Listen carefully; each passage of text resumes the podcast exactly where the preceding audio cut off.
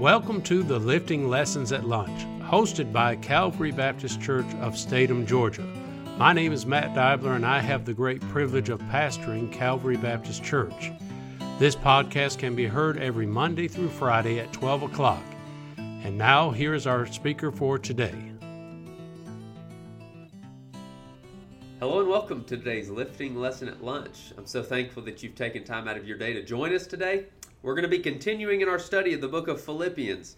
Today, we are actually going to be looking at one verse. One verse today, Philippians chapter 4, verse 4. As you know, Philippians chapter 4, Paul, he's writing uh, against worry. There's many things in this life that, that we can worry about. But Paul, through the inspiration of the Holy Ghost, is instructing us not to worry, but to trust the Lord. Worry is a thief of our joy.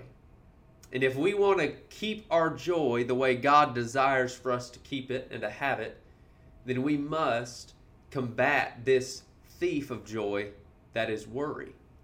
So, how can we combat this thief? Well, one of the ways is in verse 4 of Philippians chapter 4. The Bible says, Rejoice in the Lord always.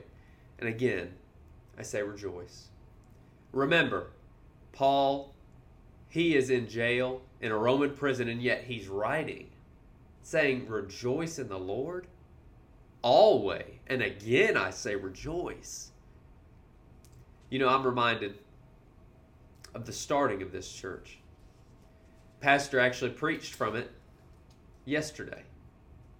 Acts chapter 16, the starting of the Philippian church. And in my own mind, I just imagine I'm going to use a little bit of a sanctified imagination, if I'm if I may. But I can imagine that as they're reading through this scroll, that they come to this verse and it says, "Rejoice in the Lord always." And again, I say rejoice. And I can imagine some of the some of the folks at the Philippian church are like, "Well, I doubt that Paul does that. He's in jail. That he has to be complaining. There's no way kind of looking at him as, excuse me, as kind of as a as hypocritical almost, saying there's no way that he's joyful. There, there's no way that in in the in the jail that he's in that he just rejoices, and and, and in these circumstances that he finds himself in that he just is rejoicing always. And then I can just imagine that as they're reading this scroll and maybe as they're bickering back and forth about whether or not Paul truly exercises what he's commanding them and telling them to do, I can just imagine that one man from the back, he kind of slips forward and he raises his hand and he says, Actually, um, he does. You see, I was once a Roman soldier, a jailer actually.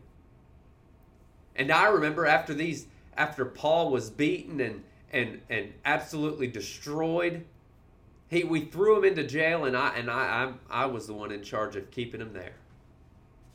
And then all of a sudden, I started hearing voices from the innermost part of the prison, and, and it was Paul and Silas. Their circumstances, oh, no, no, no.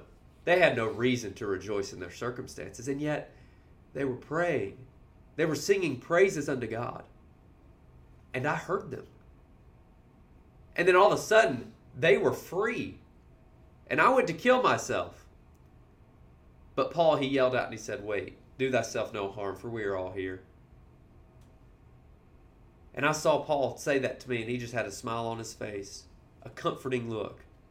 And I knew that what this man had, I needed. And this Philippian jailer goes on to tell the Philippian church, he says, And I got saved, and my family got saved, and we got baptized, and now we're faithful members of this church. So yeah, Paul, he's he's writing this to us, and no, you may not believe that he truly exercises this, but I'm an eyewitness that he does. Can you imagine the truth that is found in this verse that God, He's given us through the inspiration of the Holy Spirit? Paul, he rejoiced in the Lord. And he tells the Philippian church to rejoice in the Lord always. And again, I say rejoice. Friend, I don't know what you're going through. I don't know the circumstances that your life are in right now, but what I can tell you is this is that no matter the circumstances, we can rejoice in the Lord always. And again, I say rejoice. Choose to rejoice today. Heavenly Father, I thank you for this time you've given us. I pray that you'd help each person that listens to rejoice in you, no matter the circumstances. Father, we love you and we thank you in Jesus' name. Amen. Pray you have a great rest of your day, a great rest of your week, and we look forward to being with you again in the future. Have a great day.